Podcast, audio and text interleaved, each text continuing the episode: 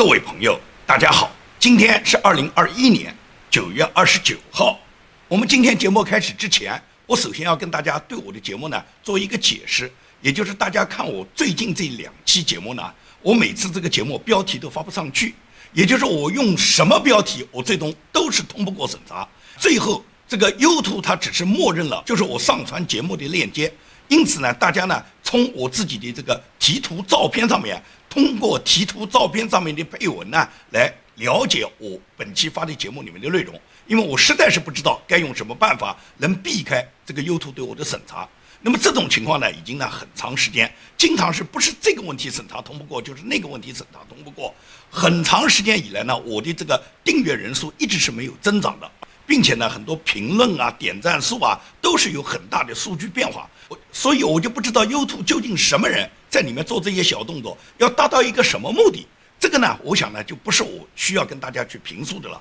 我觉得每一个人都清楚，为什么美国的媒体现在被中共渗透的那么厉害。那么，谁让我建明做的是一个反共自媒体的节目呢？所以，说这个跟大家解释一下。大家如果看不到我每期节目里面这个标题呢，你们就看我这个题图的照片，因为通过题图照片当中配的文字呢，你还是能够了解我本期节目里面的主要内容的。当然了，我希望这个情况很快能够得到纠正。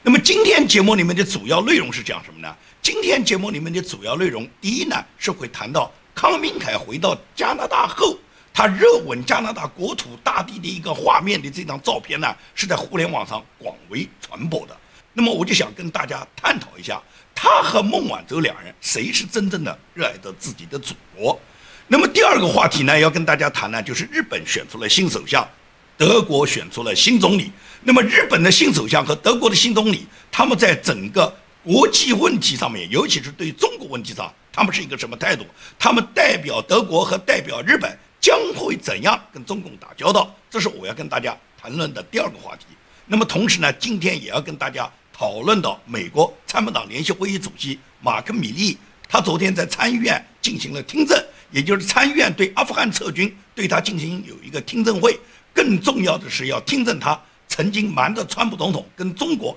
两次，中共最高的这个军方领导人李作成将军跟李作成呢有两次瞒着川普总统的这个通话。那么对他这个通中门，参议院给予的一个调查，这是我们今天呢都要跟大家谈论到的一个话题。那么最后，如果有时间，我们还会说一下特斯拉索赔的事，也就是特斯拉闹场的这个张女士，现在被特斯拉告到法院索赔五百万。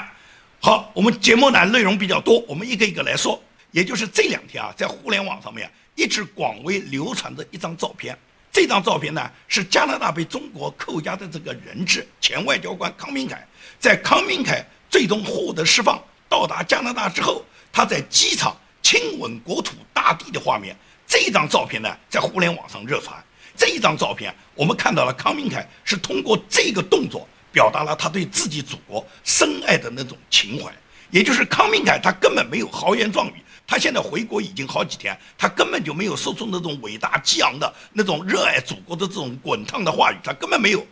他也没有穿上一个象征着国家的枫叶服的这种服装去展示他是如何热爱伟大的枫叶国，他更没有慷慨激昂地去朗读他事先写好的什么回国感言，他也没有受到任何一个什么加拿大组织的人民欢迎他回来的这个列队欢迎，手捧鲜花，他本人走的红地毯，高喊着我如何爱国，他很平淡的回到了他的国家，他用亲吻自己祖国大地的这个动作。表达了他对祖国的一种深爱，也就是说，所有的这个爱都在他自己这个动作中。对比孟晚舟嘛，孟晚舟肯定又是按照中国金灿荣讲的，赢了两次啊，中国双赢就是中国赢了两次啊，也就是说孟晚舟被抓，中国也赢了。因为什么？美帝国主义要打击我们，而孟晚舟已经被美帝国主义在打击的过程中已经塑造成民族英雄了。孟晚舟回国同样是民族英雄，也就是美帝国主义不得不被我强大的无产阶级专政击败。他最终释放了孟晚舟，所以孟晚舟英雄般的凯旋，所以他赢两次嘛。所以中共对孟晚舟的宣传是把他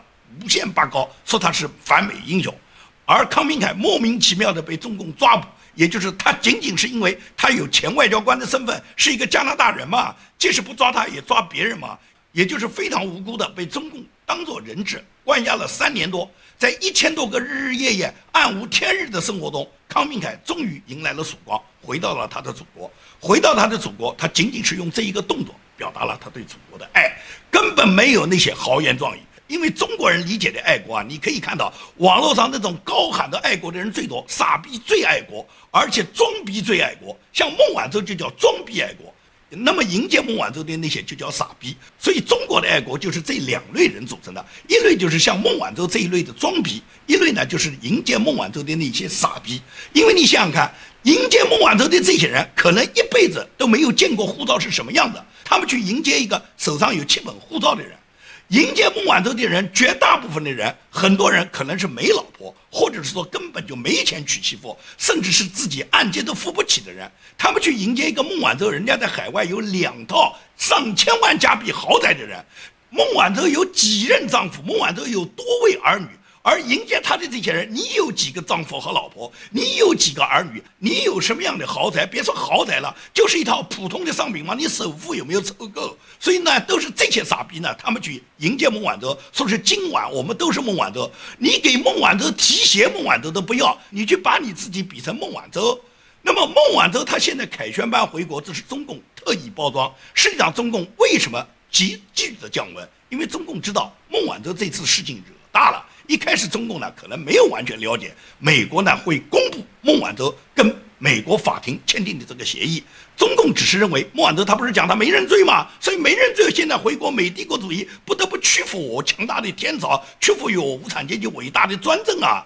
但是当中共的高级领导人，当中国的所有司法专家看到孟晚舟跟美国法庭签订的这份协议的时候，就全部傻掉了，因为美国的法庭跟孟晚舟签的协议。并没有刻意强调孟晚舟，你必须是一个认罪书。你这个协议是首先你认罪，没有这么去谈，不需要你谈认罪还是不认罪，只要你认定你的犯罪事实，也就是主要的犯罪事实，孟晚舟全部承认。第一个就是孟晚舟他本人对银行撒了谎，也就是有电信诈骗和银行诈骗，他撒谎就是一种诈骗。第二个是完全承认 Skycom 公司就是香港新通公司是华为的子公司，是受华为领导和华为直接指挥的公司。第三个就是通过香港新通公司 Skycom 公司向伊朗出售了美国严令禁止的美国提供的芯片、美国提供的电子器材，也就是说完全违反了美国对伊朗的制裁令。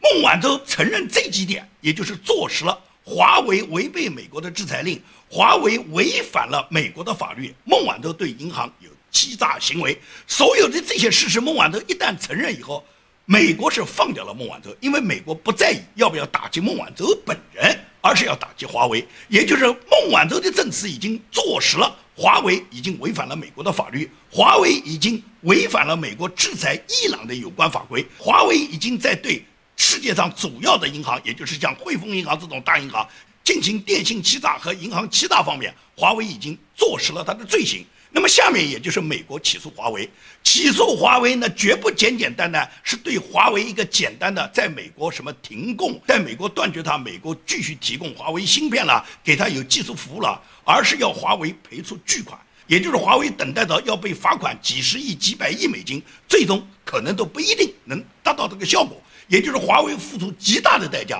最终华为除了在法律上要被美国起诉之外，同时华为所做的一切这些在海外的帮助中共刺探各个国家安全情报的这些罪恶勾当。最终都通过美国法庭的审理，会把所有的事实都浮出水面的。所以说，孟晚舟很快会成为人民的敌人，成为人民的叛徒。孟晚舟最终被打倒的时候，一定都是这一次到机场迎接孟晚舟的这些傻逼们，也就是最终就是变成所谓的爱国。孟晚舟的爱国，孟晚舟装逼也装不了了。这些傻逼早就把爱国已经转为一种仇恨，对孟晚舟去发泄。这是我们看到孟晚舟对比康明凯。而康明凯没有豪言壮语，没有就穿着什么事先准备好的这些枫叶服去展示展示枫叶国的伟大，去慷慨激昂去朗读他事先写好的回国的这种豪言壮语。他也没有见到任何加拿大列队欢迎他的队伍，仅仅是他的亲人，包括他的前妻，都来到他的面前来热情地拥抱他。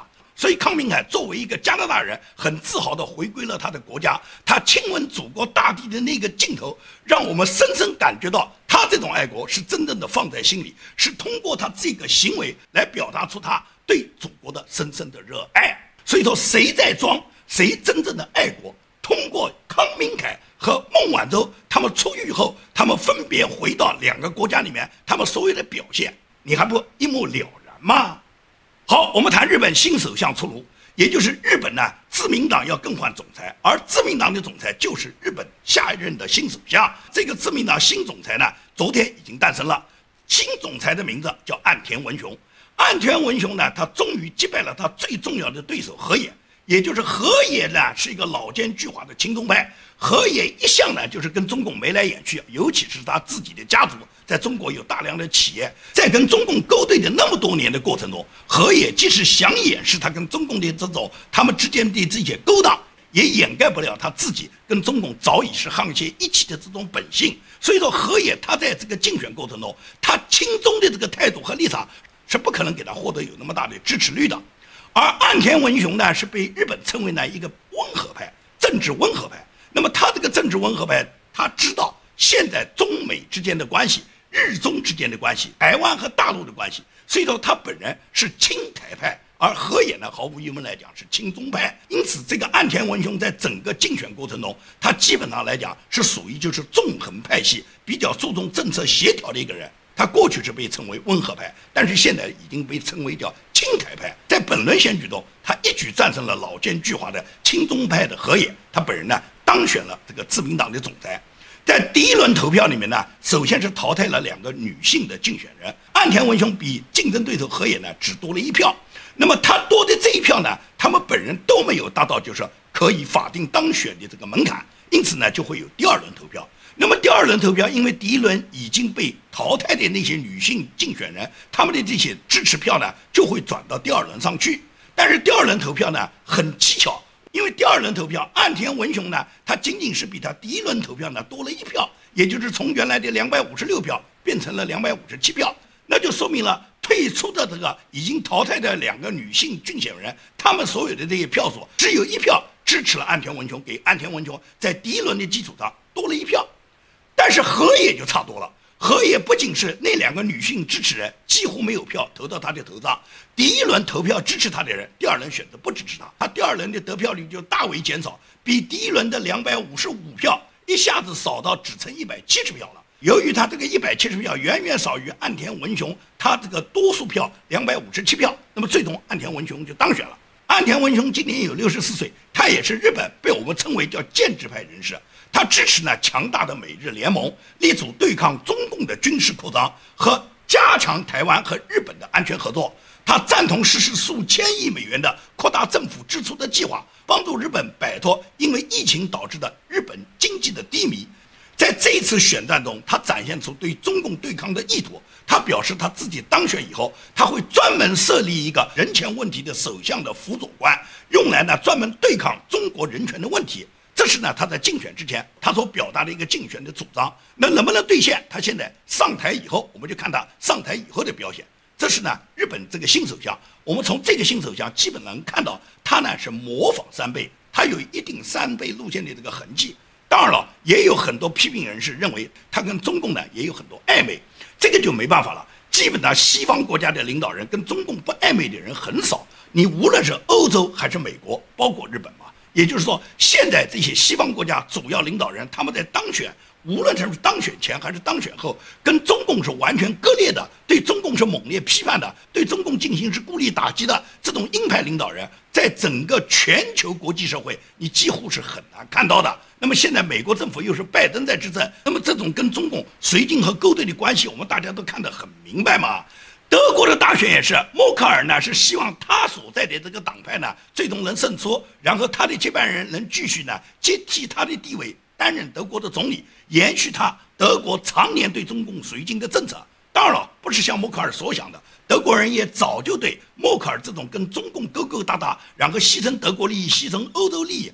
一味满足中共对欧洲的扩张呢，早就不满，尤其是疫情。因为疫情对德国造成的伤害是相当大的，因此呢，大部分选民没有选择默克尔所推举的他本人的政党也好，他政党里面的代表人也好，他的接班人也好，没有如愿以偿当选德国总理。现任德国总理是另外一个党派的领导人，而这个人呢，虽然不是默克尔指定的接班人，但是他跟中共的关系、绥靖的这种政策，他本人对中共的态度，以及他从过去以往跟中共所有的合作，都可以看出他不是什么好鸟。他跟默克尔也差不多，他能够跟默克尔能够表现出完全不同的立场，基本上现在人家没看出来，顶多是他维护德国的立场更多一点，维护欧盟的政策更多一点，但是对中共依然是保持一个随军的态度。这就是现在。整个欧洲和东亚，也就是日本更换主要领导人以后，跟中国所形成的一种态势，也就是基本上全球各个主要发达国家，你们的主要领导人的更替啊，基本上很少会影响中国和他们之间的关系的，因为中共现在对全球各个发达国家捆绑的太厉害了。所以说呢，现在世界各个民主发达国家，大部分是左派领导人在领导本国。而左派领导人绝大部分都跟中共呢，就是非常的暧昧，他们彼此之间暗中有勾结，为了满足他们自己家族的利益嘛，中共就输送大量的利益嘛。同时在国际社会呢，他们表面上讲的多么和平，多么高尚，动不动会给本国国民和其他国家的公众去宣传那些美好的语言，给你画上无数个美丽的大饼，但真的一样也兑现不了。实际上，左派最大的就是装，最大的就是虚伪。孟晚舟他口口声声的爱国，孟晚舟就是最大的装。我不是说过吗？中国这个所谓的爱国的就分两类，一类是装逼，一类是傻逼。而孟晚舟就是装逼的。你看他表面动不动他要多么爱国，他要在伟大的习近平领导下，他要怎么样去保卫他伟大的祖国，怎么样成为战胜美帝国主义的反美英雄。他实际上呢，他是跟美国签订了承认他所有犯罪事实的协议啊。他明的知道，这哪是反美啊？这是保护美国，是投靠敌人，是投降啊！早就投靠美国了，这哪是在反美啊？这是忠心护美啊！他知道，他签订这个协议对他意味着什么？对外面讲起来好像他是爱国，实际上他内心里面清楚的很。他这一次回国，他是再也不要想再到什么美国，再到什么加拿大去了。他是二十四号回到中国大陆的，二十六号他的两套豪宅。就在加拿大温哥华地产已经在网上挂牌卖他的这两套大宅了。目前销售的报价，他本人现在正在居住的，从这套房子里面离开的这一套档次高一点的这套豪宅呢，这套卖到一千三百六十五点四万加元。另外一套就是他一开始被抓的最初住的那一套呢，他也卖到了四百五十五点五万加元。也就是孟晚舟为什么要把这两套豪宅卖掉？他知道他再也回不到加拿大了，他也不可能再到加拿大去享受他的豪宅了。早点卖掉吧，卖掉还可以跟共产党表个忠心，向祖国表个忠心，就表示我呢就不回加拿大了。加拿大的豪宅我也不要了。你有本事注销掉你在海外的所有的护照、所有的户籍啊，把你的儿子女儿所有的户口都改回中国啊，都改回中国大陆，然后就住在中国啊。海外你们就再也不要去啊。你要体现一点爱国的真实行动嘛？不过孟晚舟，我就已经给他预测了他的命运。他这次回国以后，就是按我多次讲过的，叫侯门一入深似海。他回到中国以后，他就再也没有机会了。他就每天困在他自己他这个华为给他买的豪宅里面，他没有任何暴露的机会。不把他拉出来当叛徒批斗，甚至党国要清算他，卸磨杀驴，把他拉出来，什么英雄啊，就是叛徒，最终审判，这都不一定了。所以说，对照孟晚舟和康明凯他们的这个爱国，你从他们简单的这个行为，也就是从康明凯他回到加拿大，他亲吻自己祖国土地的那个动作，和孟晚舟他自己人刚刚走就卖两套加拿大豪宅的动作，你就知道谁是真爱国，谁是在虚伪的去欺骗草民的爱国眼泪。好，我们看谈下面这个问题，就是呢，美国参谋长联席会议主席叫马克米利，大家都知道。马克米利呢，在川普总统担任总统期间，他曾经背着总统、背着国防部的领导人，先后两次给中国这个参谋总长，也就是李作成呢，打过两个电话。电话里面还告诉李作成，美国是不会进攻你们的。美国如果要跟中国打仗，要发动任何军事进攻，我会提前告诉你们。这是百分之百的叛国投敌，百分之百的出卖自己的情报给敌方。所以说呢，对于马克米利这个行为。昨天，美国参议院呢正式举行了听证会。听证会主要是以阿富汗撤军来作为听证的主要内容的。当然了，问责的很多内容都跟马克米利这两个电话有关。那么，在整个会议上面呢，马克米利是为自己呢做出辩解。他表示呢，阿富汗是一场战略失败，敌人呢在喀布尔掌权，除了用战略失败来形容他呢，没有什么其他方式可以形容了。所以说，他把阿富汗撤军认为是战略失败，但是他说战略程序是正确的。所以说，马克米利这一件事呢，他就是颠倒黑白。也就是说，马克米利讲阿富汗是战略失败，明明阿富汗撤退是战略成功，也就是美军完全没有必要继续在阿富汗待他这个十年二十年，已经多待了二十年嘛。美军从阿富汗撤掉，完全是一种战略胜利。美军没有必要一直待在阿富汗，在阿富汗一直耗费美国大量的美军的生命，耗费美国大量纳税人的金钱。所以说战略上本来是正确的，至于战略程序上撤退的程序，那肯定是错误的。所以米利把它颠倒过来，说战略程序是正确的，而战略撤退是失败的。所以说，你看这个马克米利是个什么东西？对于他自己在两次跟中共共军高级将领通电话的这个问题上面，他一直在欺骗美国公众，欺骗美国的法律。他表示，他通电话是得到国防部部长的授权的，川普的幕僚，包括蓬佩奥都了解。实际情况是什么呢？实际情况是佩洛西跟他两人商量的，也就是佩洛西担心什么？佩洛西自己是精神病，他说川普是精神病，川普精神不受控制，川普有可能去按核按钮。所以说一定要控制川普，不让他按核按钮。Nancy Pelosi 跟马克米利商量以后，他们决定什么？决定是告诉中国的中方将领，就是我们美国不可能对你们发动核攻击、军事进攻。同时，马克米利召开了高级军事指挥官会议。美国的各个方面军的司令都参加这个会议，在会议上，他要求所有的军人们、所有这些指挥官、这些司令们不得执行川普的指示。如果有任何军事命令，必须由他马克米利他签字以后，大家才可以执行。也就是他剥夺了川普总统作为三军总司令的权利。这件事情完全是他跟南希·普洛西商量的，以川普总统精神不稳定为理由。实际上，川普的身体不要太好，川普精神不稳定，那老妖婆自己才是精神不稳定，那马克米利才是一个标标准准出卖美国宪法的剥夺三军总司令权力的一个腐败的将军。所以说，他们俩商量好了以后呢，然后最终就是马克米利呢自作主张给中国打了这个电话，而且呢，马克米利声称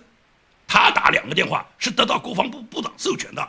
那么最终美国经过调查以后就很清楚。因为马克米利打第一个电话时候，他的国防部长叫埃斯伯，当时时任的国防部长埃斯伯，至头至尾现在没有对马克米利讲的话做过一句话表态。也就是说，埃斯伯如果同意的话，埃斯伯是肯定出来表态的，就说他打这个电话是我授权的。埃斯伯没有做过这样的表态。但是后一个国防部长，也就是打打第二个电话时候，当时是国防部部长埃斯伯已经更换掉了，是变成了米勒。米勒作为国防部长，他是马上就发表了自己公开的言论。明确就告诉他，从来没有授权给马克米利打过这个电话，所以马克米利不是扯谎吗？马克米利动不动以川普精神不稳定，会去按那个核按钮，通过核按钮就打击中共了，造成世界上巨大的一个核战争。这个核战争给中国带来打击，也给美国带来灾难，因为中国也有核武器啊。中国如果反报复的话，那么川普如果按动了核按钮，打击了中国。中国打过来的话，美国也要死人啊！这不就是核大战爆发了吗？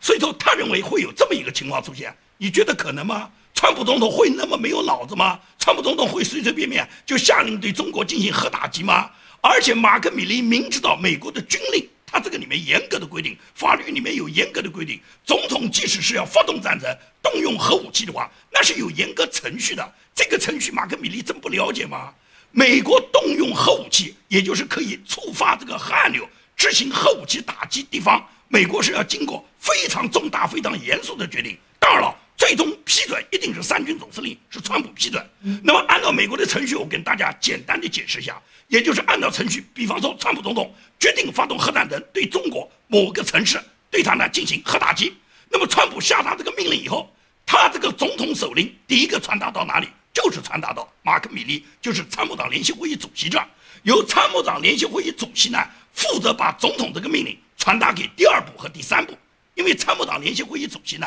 他不是军事指挥官，他只是总统的高级军事顾问、高级军事参谋，他是给总统提供任何军事计划、军事决策的，供总统参考和下决心。他没有权利指挥军队，他根本不可以调动一兵一卒的。但是总统的命令，如果要核打击的命令，首先是交给他。也就是说，川普如果签字，第二个签字的应该是马克米利签字。也就是这个计划早就是他做的嘛。按照美国的这个法律规定，他。参谋长联席会议主席就是总统的军事顾问嘛，总统的军事总策划嘛。首先是他策划了有这么一个核战争，然后他把这个核战争的报告递给总统，总统签字以后再回到他这边，他再签字，然后给谁呢？然后是给美国白宫，就是美国代表国家来掌控所有法律体系的这个最高的白宫的法律顾问，由这个法律顾问签字，也就是认为。这个核打击符合美国国家战略，符合美国国家利益，符合美国宪法。首先是白宫的这个首席律师他签字，他签字以后，这个命令才可以生出一个新的密码到第四个人签字。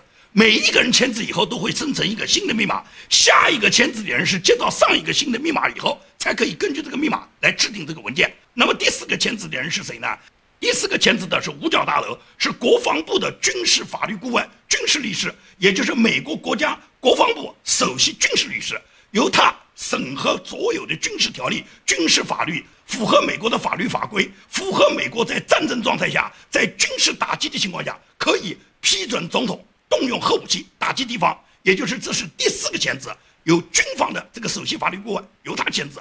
那么这四个人全部签过以后。最终，这个新生成的密码才转到第五个人。第五个人是谁？第五个人是参谋长联席会议的副主席。参谋长联席会议副主席，他是执行打击、按这个按钮亲自操作的这个人。那么他在接到了前面四个人所有签字的命令以后，他本人要签字，他也要同意。等于这五道程序走完以后，然后这个命令再次回到总统的办公桌上，由总统这时候正式再签署，立即开始打击，也就是总统。签发立即执行的命令的时候，这时候这个命令就交给这个执行人，执行人就是参谋长联席会议副主席，由他亲自按动这个按钮，那么这个按钮一按，核武器就打出去了。是美国的法定程序，哪像马克米利认为是川普有神经病，川普他自己按一个按钮，这个核武器就打出去了。这在美国这种法律国家，这种民主法治非常健全的国家，可能是这样去操作吗？在中国的话，习近平如果想按个按钮，可能差不多，或者说习近平要按个按钮，虽然要要走哪些程序，但是没有一个人敢对习近平有一点反对意见。而美国不同，美国这五个人每个人审核这个命令时候都有独立的决策权，每个人都有权利拒绝这个命令，每个人都有权利否决这个命令的。所以说，经过这五道程序以后，最终这个命令由总统再次下达时候，这时候执行才成为这个实实在在的行动。因此，你觉得吗？像马克米利讲的，川普总统他即使是精神不正常，他想把这个核武器把它打到中国去，就可能发生吗？所以说，这完给川普头上扣的屎盆子。这个马克米利真的是非常无耻的一个人。他在整个听证会上面，他把所有的东西都赖得干干净净。他打电话，他说是得到国防部长批准的。他说担心川普去按动核按钮，所有他的解释都是根本不成立的。因此，对于他这种谎话连篇的话，参议员霍利就要求他和现任国防部部长奥斯汀立即辞职，因为在阿富汗这件事情上面，你们国防部和你们军人高级将领犯下了如此严重的不可饶恕的错误，所以你们应该立即辞职。更何况你马克米利背离了美国国家的宪法，能够瞒着三军总司令，能够谎称是国防部长授权，跟共军的高级将领能够阵前通敌，能够在阵前提供我方的重大军事情报，让对方做好准备呢？这不是叛国罪是什么呢？马克米利还是什么辞职的问题吗？马克米利是上军事法庭的问题。好，最后跟大家说一下，就是大家都还记得，在今年四月份，有一个河南的女的叫张女士。突然，在上海的特斯拉这个销售的这个卖场上，她跳上特斯拉的车子去维权，说特斯拉刹车失灵。这件事呢，当时呢是有很多公司呢帮助她一起做这个局，受到党国在背后的默许，也就是在党国的一手操作下，在很多销售公司跟他一起做这个局，去陷害人家特斯拉的。到了九月二十七号，就是昨天，他突然呢发微博称，他本人呢已经收到了上海市青浦区人民法院寄来的这个诉前调解意见征询书。也就是根据媒体报道，在他的这个民事诉状里面呢，特斯拉称张女士今年四月份这个车顶维权，她侵犯了特斯拉的名誉权，所以说要求张女士在全国各大媒体上公开道歉，并赔偿这件事给特斯拉造成的直接财产损失，暂计是五百万块。那么张女士呢，她个人表示，她本人呢现在跟特斯拉呢有两个纠纷，一个是她起诉了特斯拉。特斯拉的全球副总裁叫陶林，说是陶林侵犯她的名誉权案。这个侵权案呢，在九月二十八号呢召开了庭前会议。第二个就是特斯拉起诉他侵犯了特斯拉的名誉权，就是双方都有起诉了。那么对此呢，现在上海市青浦区人民法院呢对他们进行一个调解，也就是这个调解书，就是说双方有任何一方如果不同意调解，那么法庭呢就会转入审理程序。因此，这个张女士要为她自己的行为付出代价，五百万我觉得太少了。也就是说，特斯拉这样的公司如果告你，一定是把所有的证据已经收集的非常齐全了。而这个张女士，她误称这个特斯拉刹车失灵，她是没有任何根据的。而她在没有根据的情况下，对人家特斯拉进行污名化，并在全国全球都给特斯拉的名誉造成了极大的伤害。到了今天，他不被告上法庭，谁被告上法庭啊？你说共产党党国支持他，党国当时支持吗？党国是为了借着他这个事去羞辱人家特斯拉，去打击人家特斯拉。但是你不知道党国会卸磨杀驴吗？所以说这个张女士今天就被党国卸磨杀了驴。最终上海市青浦区法院一定是维护特斯拉的名誉权。这个姓张的他就等待着付出至少是五百万元赔偿的代价，而且这个人的后果可能远远不止如此。这就是说，你跟着党国，或你按照党国的要求，帮着党国作为一个工具，作为一个小丑，你在大庭广众下，你去羞辱别人，最终付出代价一定是你，因为党国百分之百会卸磨杀驴。今天这个张女士卸磨杀驴的这个现象，就是明天孟晚舟被党国卸磨杀驴的你所看到的一个结果。这就是共产党他一贯的做法，谁跟着党国跑，你要么跟着党国一起进火葬场，要么党国先把你杀了，先把你送到火葬场以后，然后党国跟着你一块儿死。好，今天的节目就跟大家做到这里，谢谢大家。